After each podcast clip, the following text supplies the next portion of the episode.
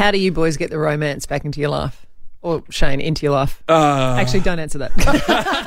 I was Googling last night and came across an article from Brad Crouch, and he's obviously stumbled across something that the Stamford Grand is now offering for people, couples, whoever that want to go and stay down at the hotel overlooking the bay down there. So they have put together a signature romance and seduction package, the ultimate choice for incorrigible lovers. Uh, basically, I- I had to click through. I thought I'd check it out for scientific purposes, but I'd have a look. So what they're offering now is that you can get a pure love lounge, which from what I'm looking at seems to be, uh, well, I saw a picture of like a kind of lounge with all these different curves. So maybe you sit on it a certain way. And, Don't act like you don't know well, I did click on the video, but then I had to listen to this. Listen to this. This is the music where they've got. Oh, Sounds like we're climbing Mount Kilimanjaro, not like Yeah. using a love lounge. it's not a Lion King. Yeah, yeah. But it says this lounge will allow positions for greater eye contact, physical closeness, and tantalising views.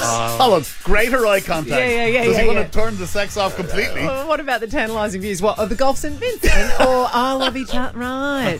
But you can add this certain little chair um, for an extra 60 bucks per night. Oh. Do we want something that somebody else is.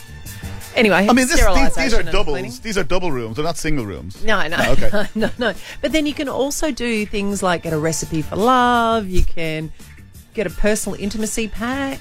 A personal inter. What's in the pack? Um, well, I can't say some of them on here, but Right. you know, use your imagination. But there's an eye mask in there. Um, Oh, you yeah. know, Great for um, puffy eyes. two love dice. sure. Great for puff. but, but I can. So Matt and I are actually. He's taking me to a hotel room. We have not gone and done something like this for years for my birthday, right? So we're doing this on Saturday night. If I walked in, Yeah. no, if no, no, no, no, no, no, no, no, no, no. Oh. And this is where I reckon like a bloke's come up with this idea because, ladies, am I right? If you're going away and it's your birthday, if there is not sleeping and chips through the door, Yeah. it doesn't count. Yeah. like that's like uh, the last thing I want to be doing is what I'm going to put on my eye mask. Where I'm going to sit what? I'd fall off it. That would be just. I'm, too, I'm just past it.